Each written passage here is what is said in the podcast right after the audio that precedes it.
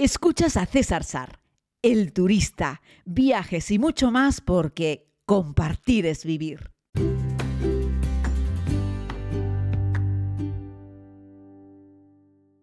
Muy buenos días a todos y a todas. ¿Qué tal? ¿Cómo se encuentran? Es el lunes y vamos con este tiempo de podcast. Ya estoy en ruta de regreso a casa tras estos días en Bruselas, en la capital de Bélgica, haciéndome un vueling, la verdad. Em, tengo que reconocer, les dije que iba a hablar un poco de, de la aerolínea eh, y bueno, vamos a darle un poco con esto, de una forma improvisada. ¿eh? Yo sabéis que hago rec y empiezo a hablar de como un monólogo y no tomo ni notas ni me preparo nada, sino lo hago siempre todo de cabeza. Así es que vamos con esto, porque si bien en el pasado, hace ya algunos años, no era una aerolínea en fin, desde mi punto de vista, eh, muy apetecible. Eso es parte del grupo IAG, ¿no? Está British Airways, está Iberia, está Vueling, está Level.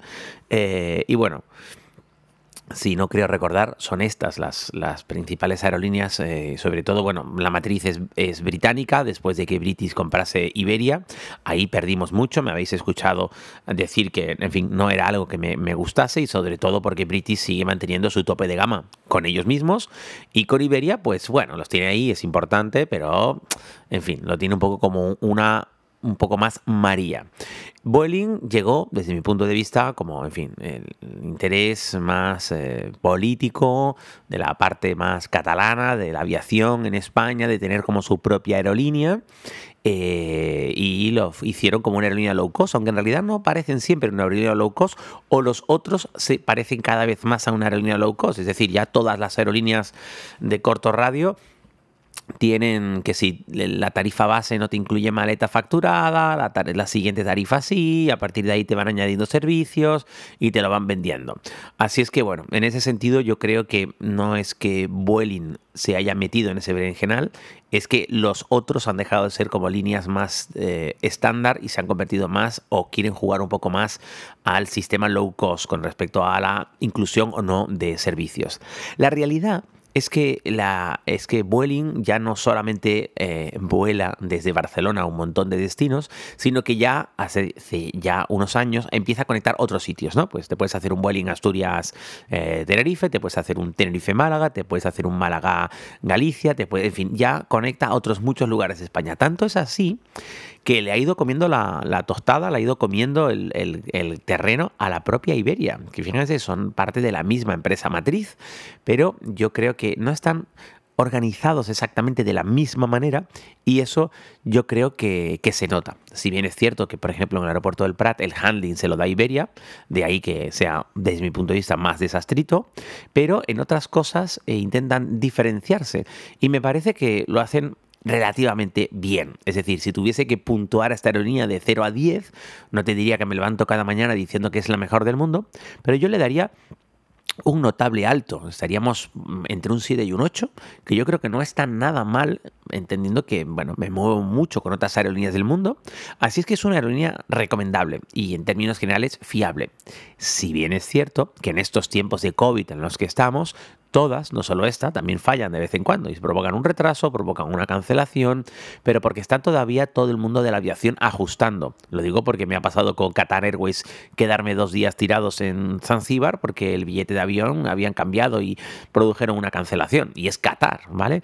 Así es que estas son cosas que hasta que no terminen de pillar el ritmo todas las aerolíneas, y todavía va a faltar más de un año o casi dos para que eso ocurra, de hecho no tienen ni siquiera todos los aviones en el aire, todas las aerolíneas. Cuando despegas del Prat, por ejemplo, depende de la pista por la que salgas, puedes observar todos los A380 de British Airways que están todavía aparcados ahí con los motores completamente tapados y no tengo muy claro cuándo British Airways va a volver a ponerlos en el aire. Igual no los pone nunca más en el aire porque además los 380 ya sabéis consumen mucho, el precio del combustible está por las nubes, son cuatro motores, pero ahí los dejaron aparcados en la pandemia y no sabemos cuándo los van a sacar de ahí y como esos otros muchos aviones. Es decir, no hay en estos momentos ninguna aerolínea grande, grande, es decir, con una flota importante de más de 200 o 300 aviones, que tenga toda la flota ya directamente en el aire. Eh, todavía están temerosos de que pueda llegar una nueva variante de algo y nos pille a todos en plan, ah, pero esto no se estaba terminando y de repente no, y todos eh, medios encerrados y los aviones otra vez parados, en fin. Esto que, es, es muy complejo, ¿no? Entonces, bueno, es una low cost, pero tampoco tan low cost, es decir, como todas las empresas, si ven la porción de negocio lo hacen, tienen algunos precios enganche, es verdad, sacan muchas promos, por eso digo yo, estate suscrito para poder obtener un buen precio, pero hay billetes de avión que son caros, es decir, bueno, caros.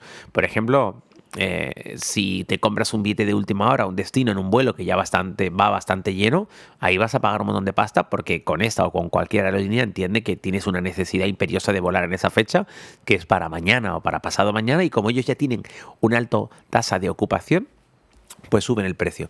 Eso es algo que ya eh, cuento yo en alguna de las conferencias que doy sobre cómo comprar billetes de avión barato, intentando explicar a la gente el por qué fluctúan tanto los precios de los billetes de avión y cómo no se puede determinar una fecha exacta de cuándo los billetes estarán más baratos. A ver si un día, ya sé que he dejado muchas veces en el aire de, a ver si un día hago un podcast sobre esto, pero bueno, lo ofrezco en algunas conferencias, tampoco pretendo hacerlo todo aquí en el, en el podcast, pero es interesante ver y entender un poco cómo funciona la programación, el algoritmo que han metido eh, detrás de prácticamente todas las aerolíneas a la hora de ofrecer precios de billete de avión, que por otro lado tiene mm, es algo muy previsible, muy razonable, es un tema de oferta y demanda.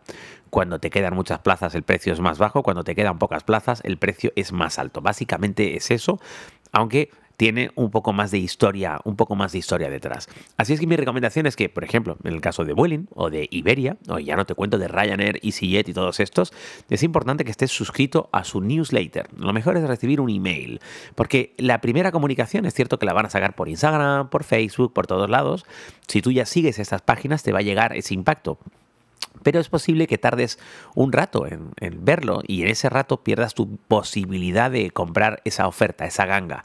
¿Qué es lo que hago yo? Estoy suscrito a su email, con, les doy el email y ellos me mandan un email.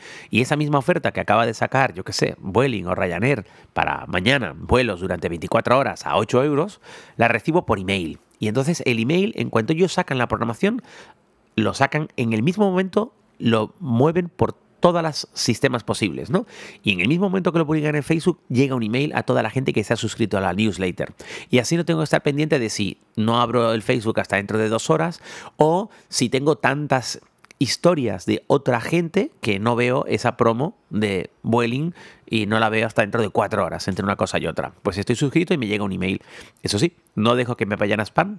Yo tengo todos esos emails de todas las aerolíneas, los tengo clasificados, ¿no? Los tengo metidos todos ahí como interés comercial viajes y me van llegando ahí. Y entonces, bueno, los tengo, eh, bueno, por supuesto, de aerolíneas que sí uso mucho, eh, me llegan a la bandeja de entrada principal. Es decir, toda la publicidad de Vueling, de Iberia, de Air Europa, de Ryanair, de EasyJet, de Wizz Air, todos esos los tengo puestos en preferentes y me llega a la bandeja de entrada principal. Y no creáis que os funden la publicidad, no, no, no.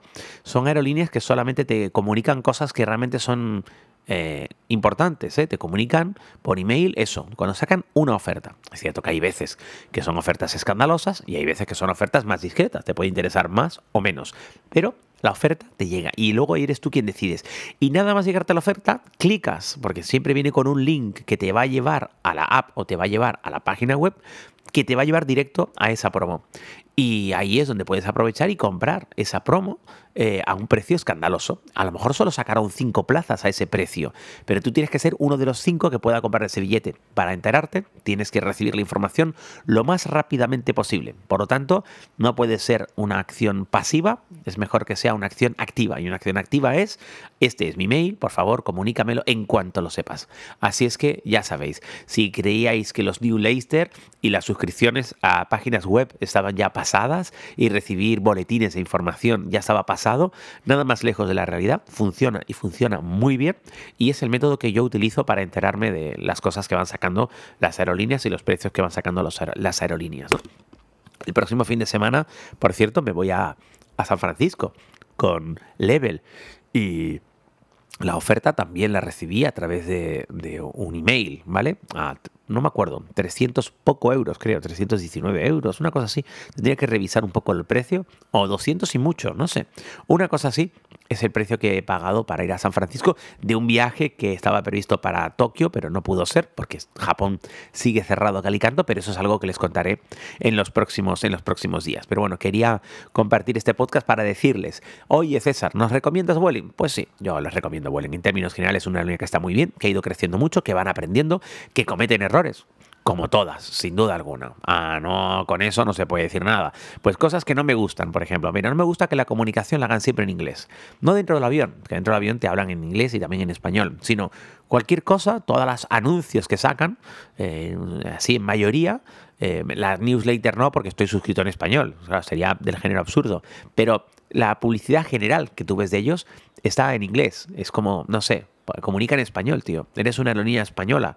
Eh, lo que pasa es que como estás en Cataluña, tienes como un pequeño complejo y en el pasado ya transmitían todo en catalán, pero es innecesario, eh, porque todos los catalanos parlantes hablan también castellano y eres una aerolínea, algo global y sobre todo porque estás moviendo gente entre, yo qué sé, Canarias y Asturias. Eso nada tiene que ver con tu base, por ejemplo, en Barcelona. Pero claro, fíjense ustedes la mínima crítica que le estoy haciendo a la, aerolínea, eh, que comunican bien, que en general las cosas están muy claras con respecto a que sí y que no. Y como siempre digo a todo el mundo, lo que tienes que hacer es leerlo, leer la información que te llega con todas las aerolíneas, igual con Ryanair, que hay gente que los, los critican, pero porque no leemos. O sea, a ver, ¿quieres equipaje? Eh, no. ¿Quieres asiento? No. ¿Quieres comida? No. No quiero nada. Abajo del todo pone, no quiero nada. Pues le doy aquí, no quiero nada. ¿Quieres un seguro? No, ya estoy asegurado. ¿Quieres comida? No, no quiero comida. ¿Quieres un asiento? No, elígemelo tú. Y tú vas poniéndole que no a todo y al final pues pagas el precio base si a ti te vale como viajero ese precio base. Bueno, pues lo mismo con Vuelen y con la inmensa mayoría de este tipo de aerolíneas que gracias a que existen, a que tienen un montón de conexiones y a que bajan los precios, a que compiten, eh, los viajes se han democratizado. Nuestros padres hace 30, 40, 50 años no podían viajar tanto como nosotros porque era impagable. Los precios eran carísimos y hoy en día volar, a pesar de que se ha encarecido ahora durante este año y medio, pero volar sigue siendo barato. En el año 2019 los vuelos eran lo más barato de toda la historia. Había subido los precios de todo, del pan, de todo, menos de los aviones, que había bajado. A lo largo de los últimos 60 años el precio de los aviones ha bajado y se ha democratizado hasta niveles maravillosos que permiten a una persona con un salario medio bajo permitirse el lujo de poderse ir de vacaciones o de hacer algún viajito a algún rincón bonito del mundo. Un abrazo muy grande a todos. Mañana desde la isla de Tenerife.